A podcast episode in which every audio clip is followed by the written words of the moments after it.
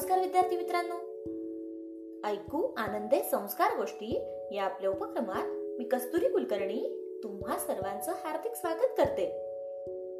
आपल्या या उपक्रमात आज आपण गोष्ट क्रमांक एकशे अकरा ऐकणार आहोत. बालमित्रांनो आजच्या गोष्टीचे नाव आहे सिंहाचा दरबार. चला तर मग सुरू करूयात आजची गोष्ट. एकदा वनराज सिंहाला वाटले म्हणून त्याने जंगलातील सर्व प्राण्यांना आपल्या दरबारात हजर राहण्याची आज्ञा सोडली.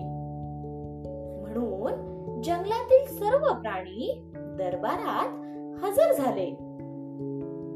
तेव्हा सिंह महाराजांच्या स्वयंपाकघरातून वेगळाच वास येऊ लागला.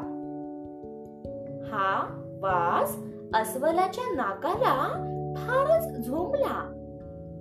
म्हणून त्याने आपले नाक दाबून धरले. अस्वलाचा हा उद्धटपणा सिंह महाराजांना सहन झाला नाही.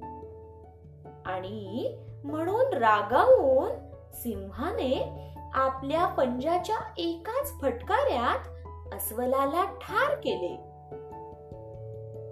या भयंकर प्रकाराने माकड खूप घाबरले आणि थरथर कापू लागले. पण आपली भीती लपवण्यासाठी काहीतरी बोलायचे म्हणून माकड सिंहाला म्हणाले महाराजांच्या स्वयंपाकघरातून येणारा वास किती सुंदर आहे.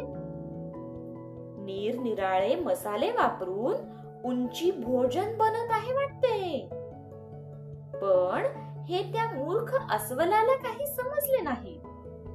आणि सहनही झाले नाही. महाराजांचे पंजे तर किती सुंदर आहेत. त्याची बरोबरी कोणीच करू शकत नाही. माकडाच्या या उपरोधिक बोलण्याने सिंहाला आनंद होण्याऐवजी तो जास्तीच खवळला. आणि क्षणभरातच त्याने माकडालाही जमिनीवर आपटून ठार मारले. नंतर सिंहाची नजर कोल्ह्यावर पडताच तो म्हणाला काय कोल्होबा स्वयंपाकघरातून कशाचा वास येतो ते तुम्ही सांगता काय? यावर हुशारीने कोल्हा म्हणाला महाराज माझे नाक इतके तीक्ष्ण नाहीये ओ नुसत्या वासावरून तो कशाचा आहे हे मला काही सांगता यायचे नाही. शिवाय आज चार दिवस झाले. मला सर्दी पडसे झाले आहे हो. म्हणून आपल्या स्वयंपाकघरातून कशाचा वास येत आहे?